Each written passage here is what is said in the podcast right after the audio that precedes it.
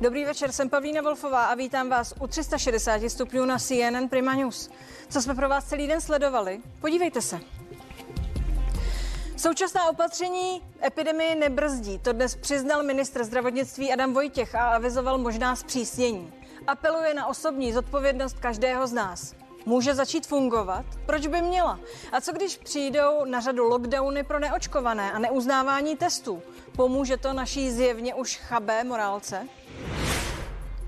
Kdo už je očkován, neonemocní a nikoho dalšího nenakazí. To řekl před osmi měsíci tehdejší ministr zdravotnictví Blatný. Dnes už to neplatí a to budí rozpaky a nejistotu. Co tedy platí? Pracuje se na nových vakcínách anebo lepší informační kampani?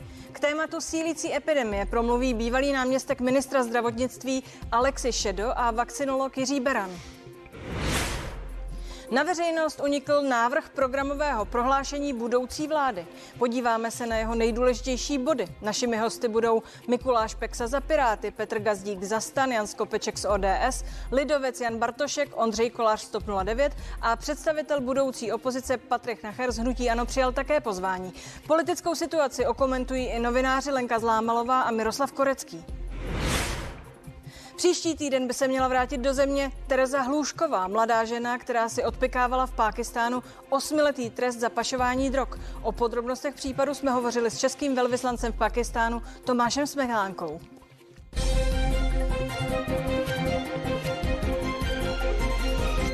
Čísla pozitivně testovaných každým dnem rostou. Jen včera jich přibylo 9902. Vláda proto přemýšlí o nových opatřeních. Třeba ministr zdravotnictví Adam Vojtěch zvažuje, že by jako doklad bezinfekčnosti pro vstup na hromadné akce mohly platit jen PCR testy. A šéf České vakcinologické společnosti Roman Chlíbek navrhuje neuznávat testy vůbec. Jinými slovy, buď máte očkování, nebo jste prodělali COVID, jinak zůstaňte doma. Na kulturní akce nebo do hospody pouze s dokončeným očkováním nebo dokladem o prodělání covidu. To je plán, jak čelit rostoucím číslům a přimět lidi k očkování. Zaznělo to na radě vlády, kde jsme prostě interně o tom diskutovali a ta situace je špatná.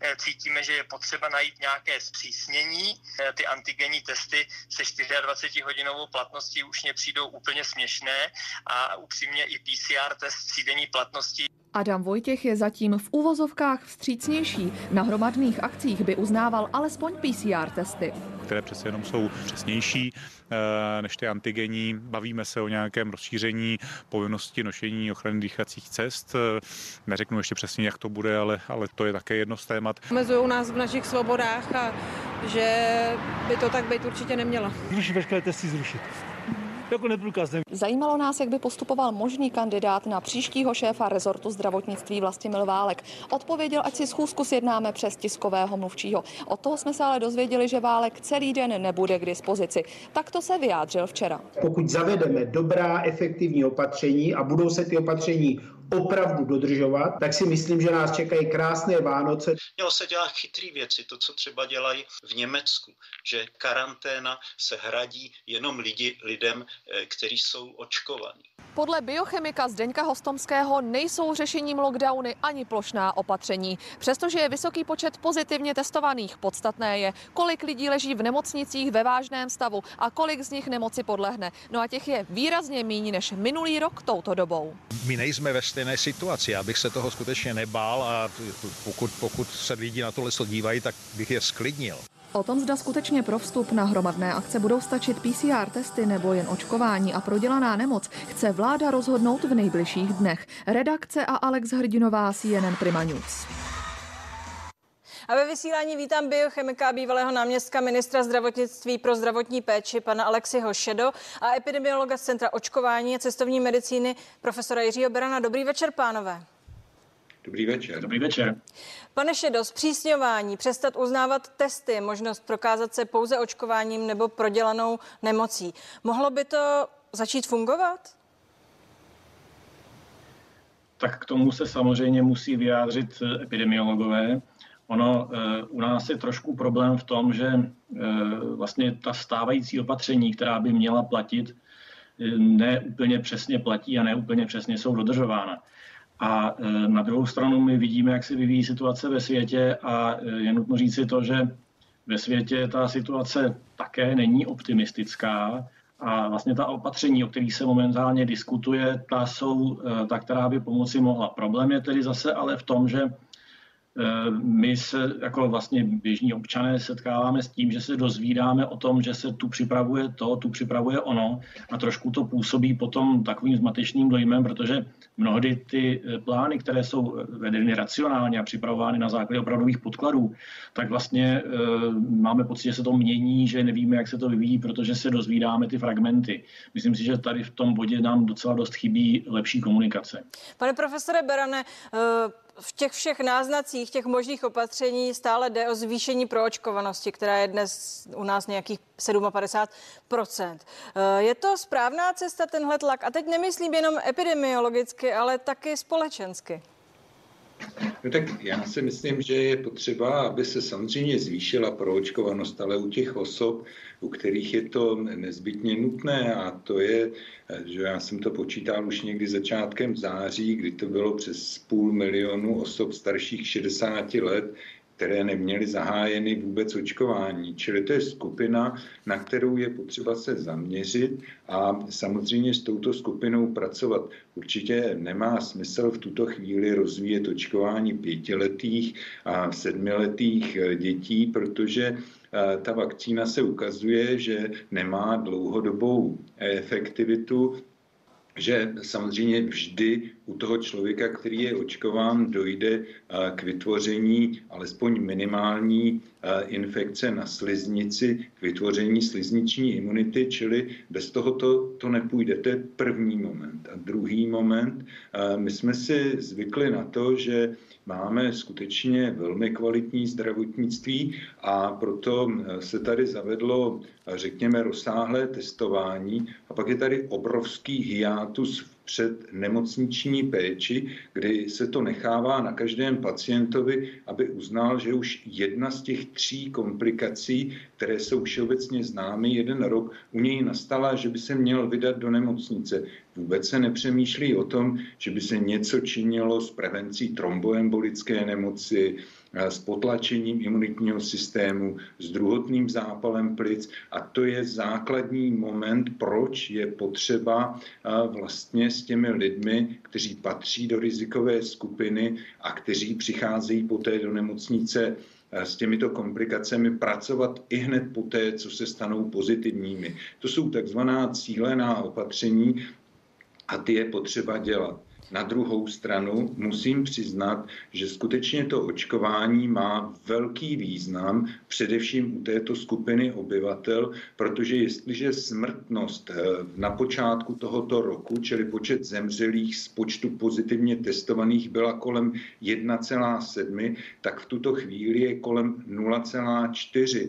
To znamená, že je to čtyřikrát méně lidí umírá. Je to dáno dvěma faktory, jednak tím, že jsou to eh, mladí lidé a jednak tím, že máme vysokou proočkovanost. V tom bych souhlasil s panem profesorem Hostomským. Pane Šedo, k tomu očkování, co už neplatí a co platilo? Ptám se proto, zda informace, které jsme o tom očkování ještě před pár měsíci dostávali a teď zase dostáváme, jsou odpovídající stavu věcmi. Protože upřímně řečeno spousta lidí je rozpačitých s tím, že na začátku bylo řečeno, nenakazíte se, nikoho dalšího nenakazíte. Najednou je to jinak. Ten virus nás školí. Nicméně eh, je to podávání těch informací odpovídající eh, té situaci. Není to nakonec v důsledku to, co způsobilo to zmatení a odpor vůči tomu očkování? Mně to někdy trošku připadá tak, jako vlastně to, s čím se setkáváme v medicíně, že na počátku každého závažného zdravotního problému je e, porucha komunikace, v tom případě komunikace u nás, v našem organismu, v našich buňkách, že nejdříve se e, něco, ty naše systémy nepochopí a pak se to začne konvertovat postupně do závažného stavu. E, skutečně máte pravdu v tom, že informace o očkování zpočátku se vyvíjely různým způsobem, ale my bychom to měli nahlížet z toho pozitivního konce. Vlastně my jsme byli svědky epochálního úspěchu vědců z oblasti biomedicíny, kteří vyvinuli vakcínu velmi brzy. Bylo to dáno tím, že eh, kromě toho, že byla precedentní zkušenost, že do tohoto, eh, do tohoto, eh, vlastně do tohoto odvětví šlo velké množství peněz, byla velká spolupráce mezi firmami a státy, takže ten vývoj byl rychlý a v tomto případě ta rychlost nebyla na škodu. To takový ten hoax, že to je příliš rychle vyvinuté, to je zcela pošetilé a vyplývá to z nepochopení toho, jak funguje biomedicínský výzkum. Ale na druhou stranu je pravda to, že, to, že vakcína postupně tak, jak byla nasazena do užívání, taky vlastně ti vědci, ty autoři nemohli vědět třeba to, jak dlouho ta vakcína bude, nás bude chránit. Pan profesor zmínil, že chrání poměrně krátkou dobu.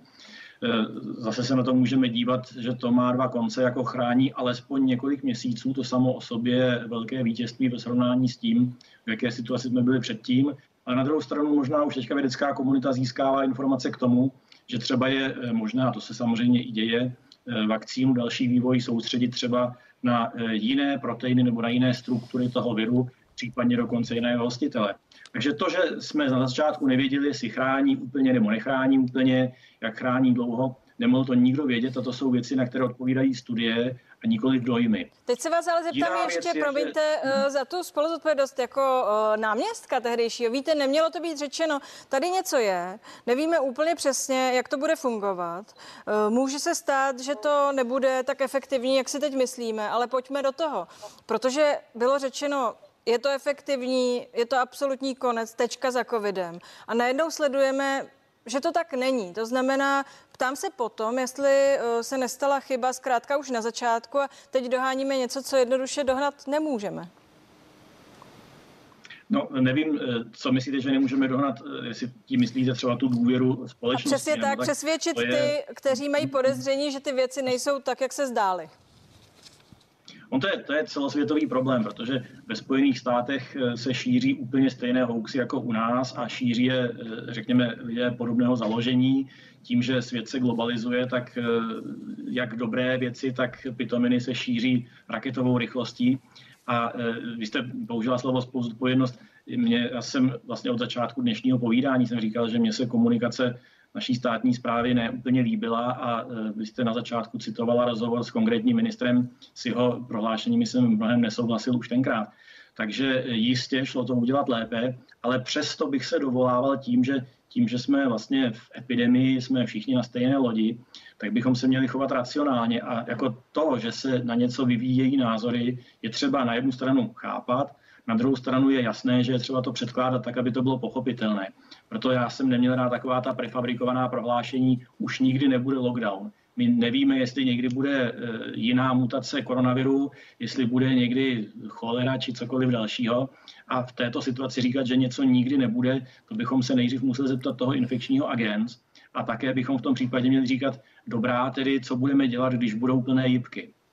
Dobrá, eh, zeptám se jinak. Pojďme si pomenovat tu stávající situaci. Pro srovnání 9. října před rokem bylo 2148 lidí v nemocnicích, 413 v těžkém stavu. Bylo to 20% eh, z těch všech hospitalizovaných v těžkém stavu. Včera bylo v nemocnici 2058 lidí a 288 v těžkém stavu. Je to 14% z těch, kteří jsou v nemocnici, jsou eh, v těžkém stavu. Jak jsme, pane profesore Berane, na tom fakticky? Protože letmým pohledem lajka to vypadá skoro stejně.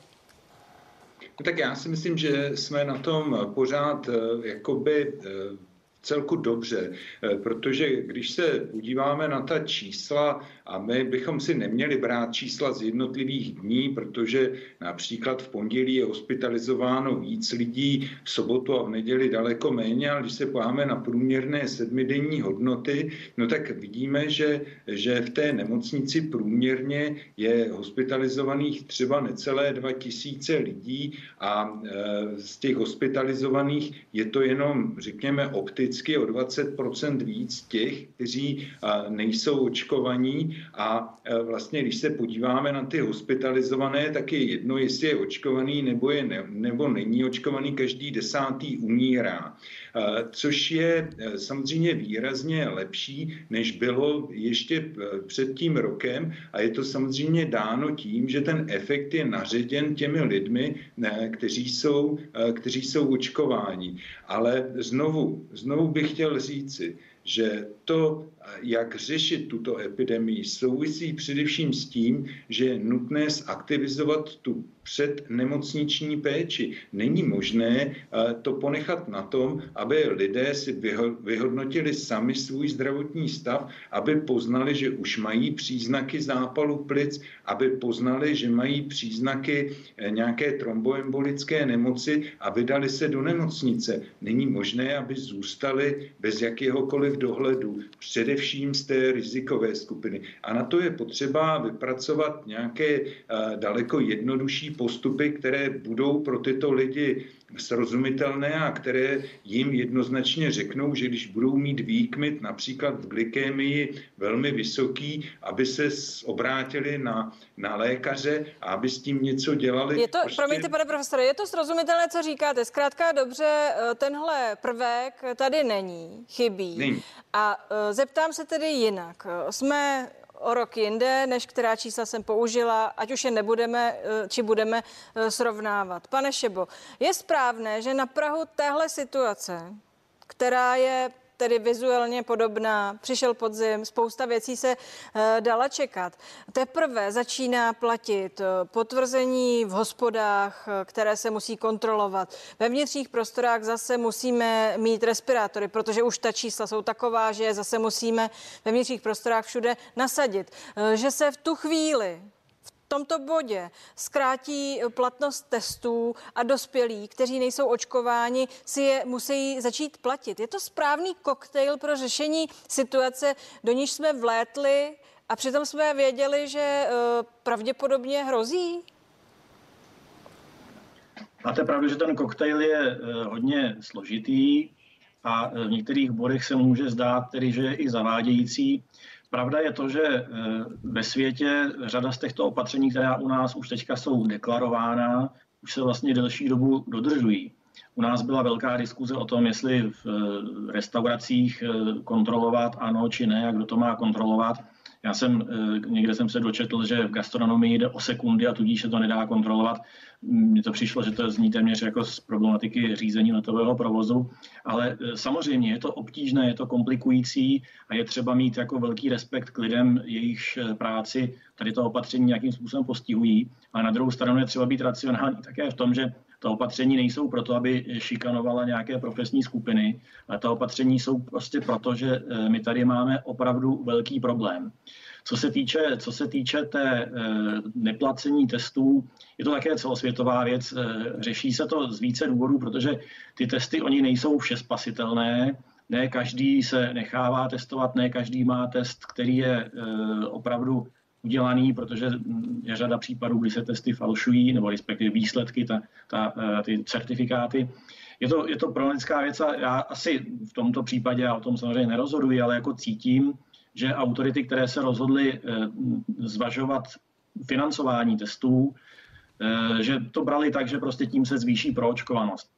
Je to, eh, zvýšit proočkovanost je dobře, je potom otázka psychologická a společenská, jakou cestou k tomu dojít. Ale mě opravdu mrzí to, že u nás to procento lidí, kteři, které odmítá očkování z důvodů, které v mnoha případech jsou opravdu zcela iracionální, to procento u nás je o dost vyšší než je v řadě rozvinutých zemí, zase na druhou stranu je nižší než v řadě nerozvinutých zemí. Tak je možná třeba se zamyslet nad tím, čím to je, že na Balkáně je očkovaných 20%, ani ne. U nás něco mezi 50 a 60 a jsou státy eh, Portugalsko a další, kde prostě je opravdu výrazná většina obyvatel očkovaná. No. A ono totiž trošku nepřispívá i to, že my jsme někdy eh, matení, nebo respektive ne dobře chápeme, to, co některá čísla znamenají, to když se díváme, jaká je proporce očkovaných a neočkovaných na jibkách, tak ono se zapomíná na to, že my musíme porovnávat eh, porovnatelné kohorty. A ve věkové kategorii mezi 70 a 80 lety je proočkována naprostá většina těch, těch probandů, těch očkovaných tedy. A tím pádem je logické, že na ty jibky se dostávají i ti, kteří byli očkovaní, protože se je ta skupina tím, že jejich imunita má, řeknu to trochu zjednodušeně, menší výkon, že u nich k tomu vyvanutí dochází dříve, tak samozřejmě, že oni potom jsou na jibkách očkovaní. Ale obecně ta čísla, která nám říkají, jaká je ochrana tím očkováním, ta jsou naprosto ve prospěch toho očkování zcela bez jakékoliv diskuze. Ano, a teď přišel od pana ministra další apel na tu osobní odpovědnost, o které mimochodem tady pan eh, profesor Beran mluví od začátku, že to trošku je potřeba nechat na těch lidech, ale je potřeba také uh, fér říct, že ta osobní odpovědnost nějakým způsobem v té naší společnosti kolísá. Já mám ze včerejška čerstvý zážitek, kdy o tomto bodě promluvil v pořadu co těchto politik ekonom Radovan Vávra. Poslechněme si ho. Jde nám o životy, já nevím, jestli to úplně vnímáte. Já to úplně vnímám. se fakt nebavíme o tom, jestli pan Vojtko bude mít premiéru, byť můj strašně přeju. A nebavíme se o tom, kolik si dá kdo piv. Tady do p***le umírají lidi, já už to mám fakt plný zuby, hrozně se omlouvám. Co se má tedy udělat? Vy očkovat, říkáte, očkovat, očkovat, očkovat. No dobrá, a jak to vysvětlit lidem, kteří vůbec, se očkovat nechtějí? Vůbec bych nikomu nic nevysvětloval. Ve Takže povinnost státech, očkování. V kolébce svobody prezident Biden odsouhlasil zákon, podle kterého se zaměstnanci buď budou očkovat, nebo každý druhý den PCR testovat za svoje peníze. Tečka. Tečka. Pane eh, Šedo, nepřišel čas se k tomu postavit nějak přibližně tímto způsobem, protože tady vlastně investor a ekonom je tvrdší než všichni ti, kteří oslovují a eh, doprošují se a nesetkávají se jaksi s odezvou. No, e, v tomto případě s tím, co tady bylo řečeno, já se s tím naprosto stotožňuji. Jenom to, co mě vrtá hlavou, je vždycky ta e, e, forma toho, protože musí asi politici zvážit, na co tedy lidé budou většinově více slyšet. Ale to, co zaznělo v tom, vlastně v tom krátkém šotu, je to naprostá pravda. To, my bez toho očkování je to to jediné, co máme. My před nějakou dobou jsme byli ve stejné situaci, jako, jako bylo lidstvo za morových epidemí, že věděli, že si mají chránit dýchací cesty, tak nějak se to tušilo, že to pomáhá, že se je dobrý vyhýbat hlodavcům a že je dobrý se neschromažďovat. Byly, v té době byly skupiny lidí, kteří radši prodávali amulety a e, s odpuštěním blbli veřejnost, případně napadali ty, kteří si kryli dýchací cesty. To bylo už tenkrát. Teďka my jsme dál, my máme tu vakcínu, která e, nepochybně ta, ty možnosti vakcinace se budou rozvíjet ještě dál z hlediska e, třeba toho, jak ta vakcína bude dlouho účinná a podobně. A e, to je to, co nás odlišuje od toho středověku. Takže nejít touto cestou je prostě zpátečnické. Pane profesore Berane, e, připomínám, že momentálně jsme předčili nejčernější e, scénář ministerstva zdravotnictví v těch číslech. Nicméně navážu na to, co říkal pan Vávra. Ministr dnes přišel s dalším apelem na veřejnost. Myslíte si, že to může fungovat, že, se, že může se něco stát, že teď už to lidé uslyší? Já si myslím, že ne, že prostě ta zásadní chyba byla porušení důvěry lidí v tu očkovací látku, protože uh, že ty šoty běžely nepřetržitě, hovořilo se o tečce za Rozumím, tak jak to tedy udělat, pane profesore, jak to tedy no. teď udělat?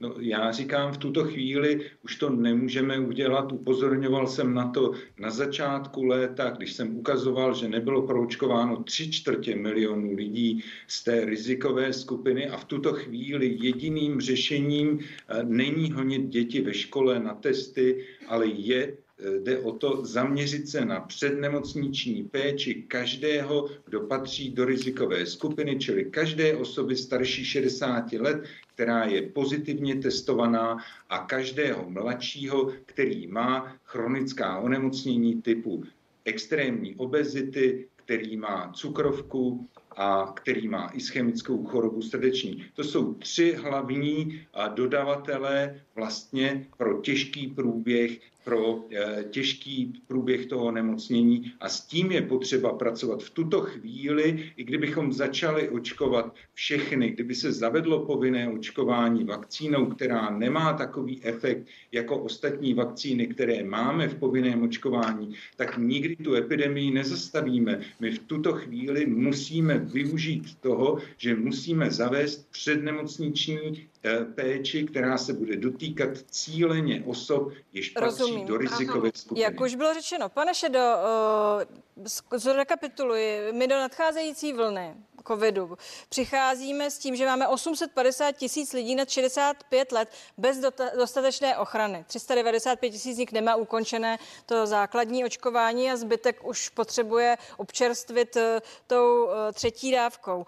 Eh, řekněte mi, v této chvíli apelovat na veřejnost tak, jak se apeluje, myslíte si, že to může něco změnit?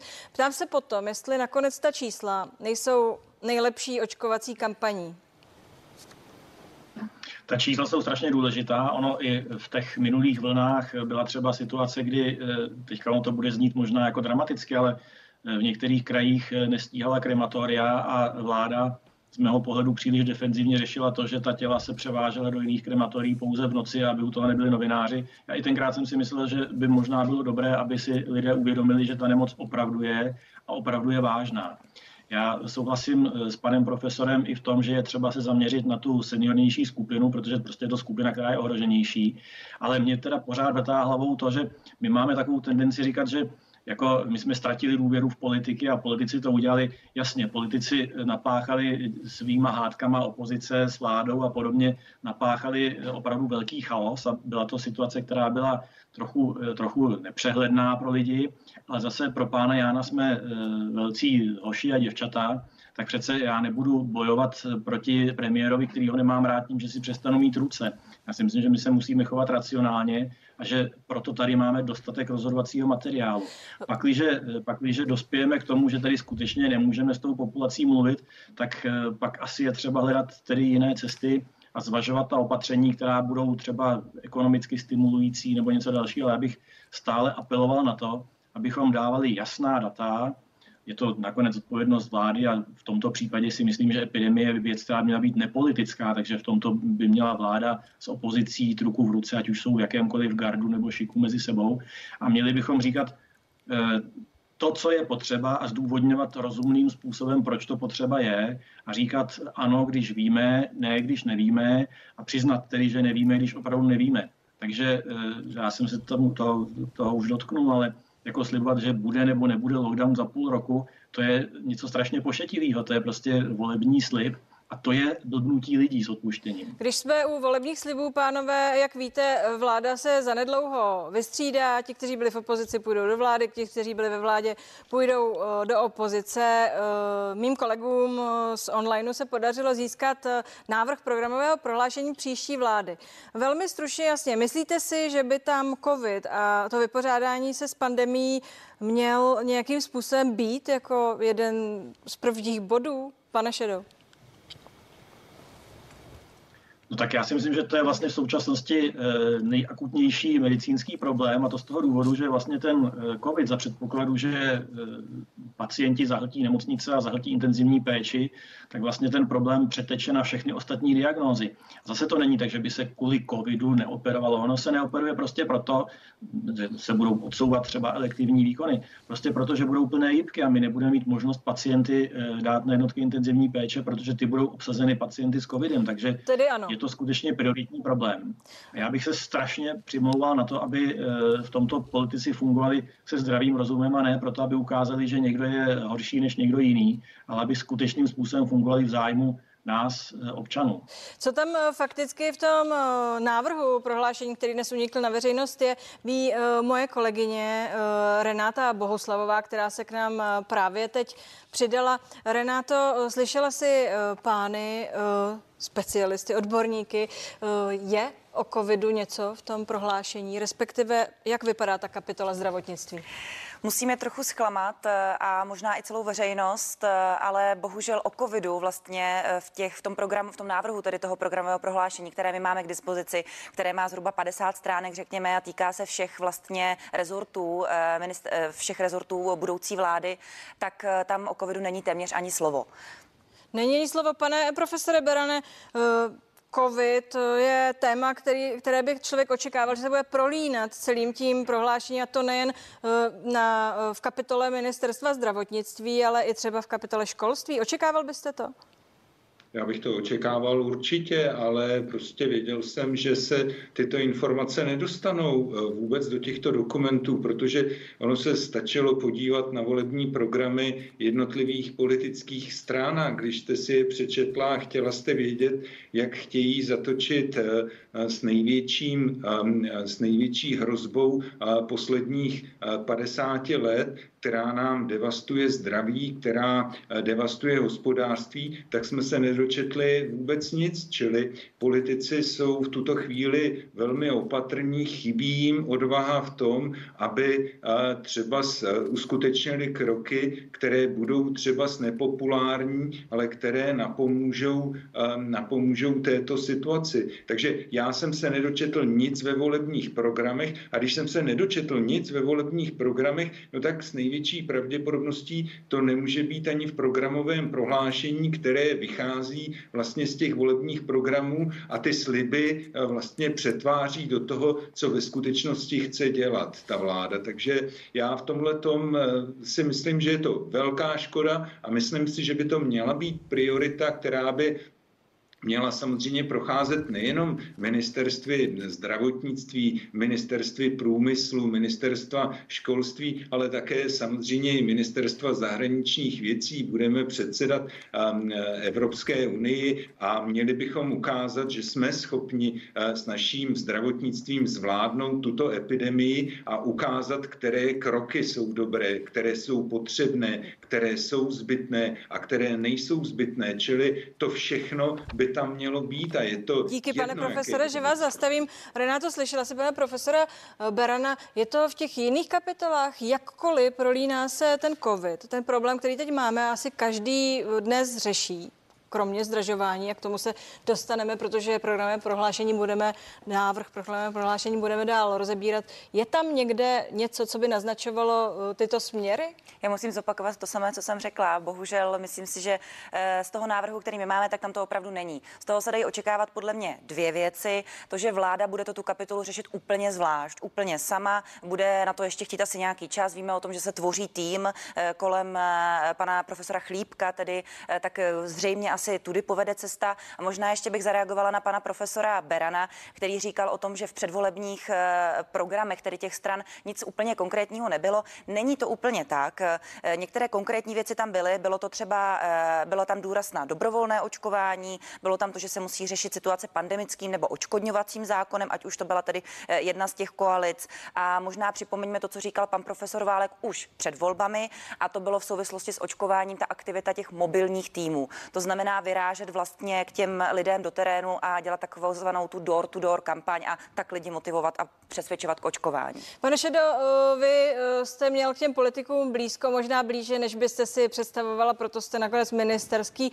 post náměstka opustil. Eh, věříte v to, že může přijít ta garnitura, tedy která byla dosud v opozici a úplně změnit rytmus té věci a tu epidemii začít, řekněme, lépe zvládat? Já si myslím, že eh, k tomu, abychom eh, třeba teďka požadovali, aby v programovém prohlášení eh, vlády zazněl COVID, že já bych to očekával možná spíš nepřímo, že asi by bylo dobré, aby jak zdravotní politika, tak i potom další rezorty, aby byly připraveny na to řešit globální zdravotní problémy, které nemusí být samozřejmě jen COVID, můžou to být jiné infekce, můžou to být jiné problémy.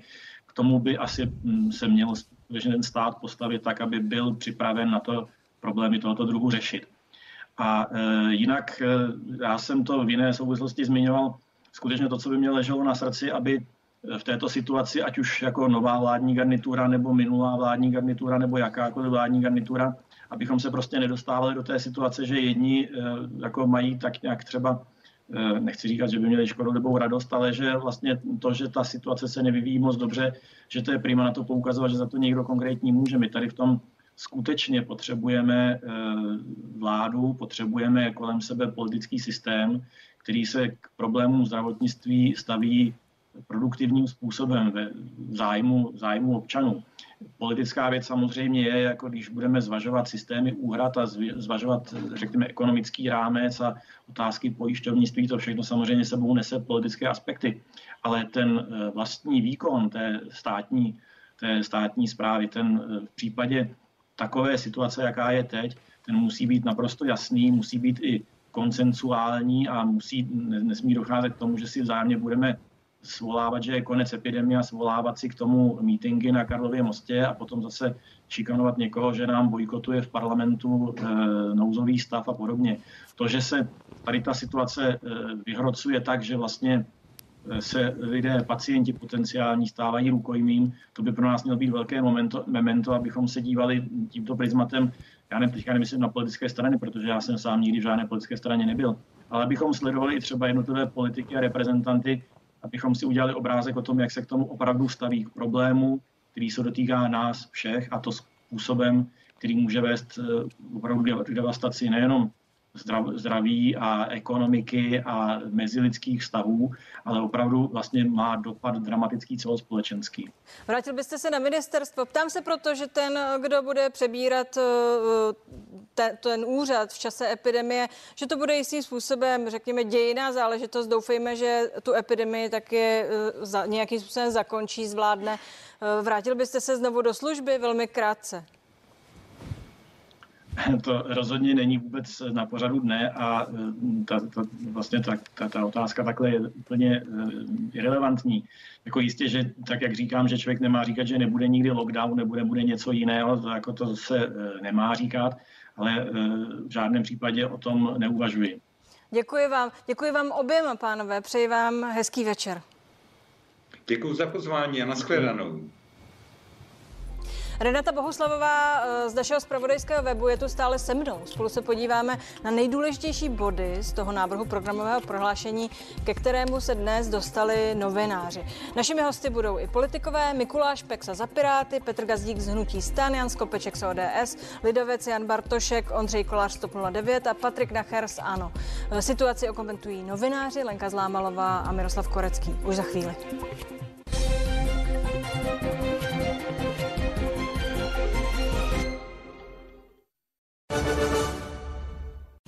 Ať vymyslíte cokoliv, ať sníte o čemkoliv, i ty nejsmělejší plány dokážeme propojit s vaším životem. Hašpl.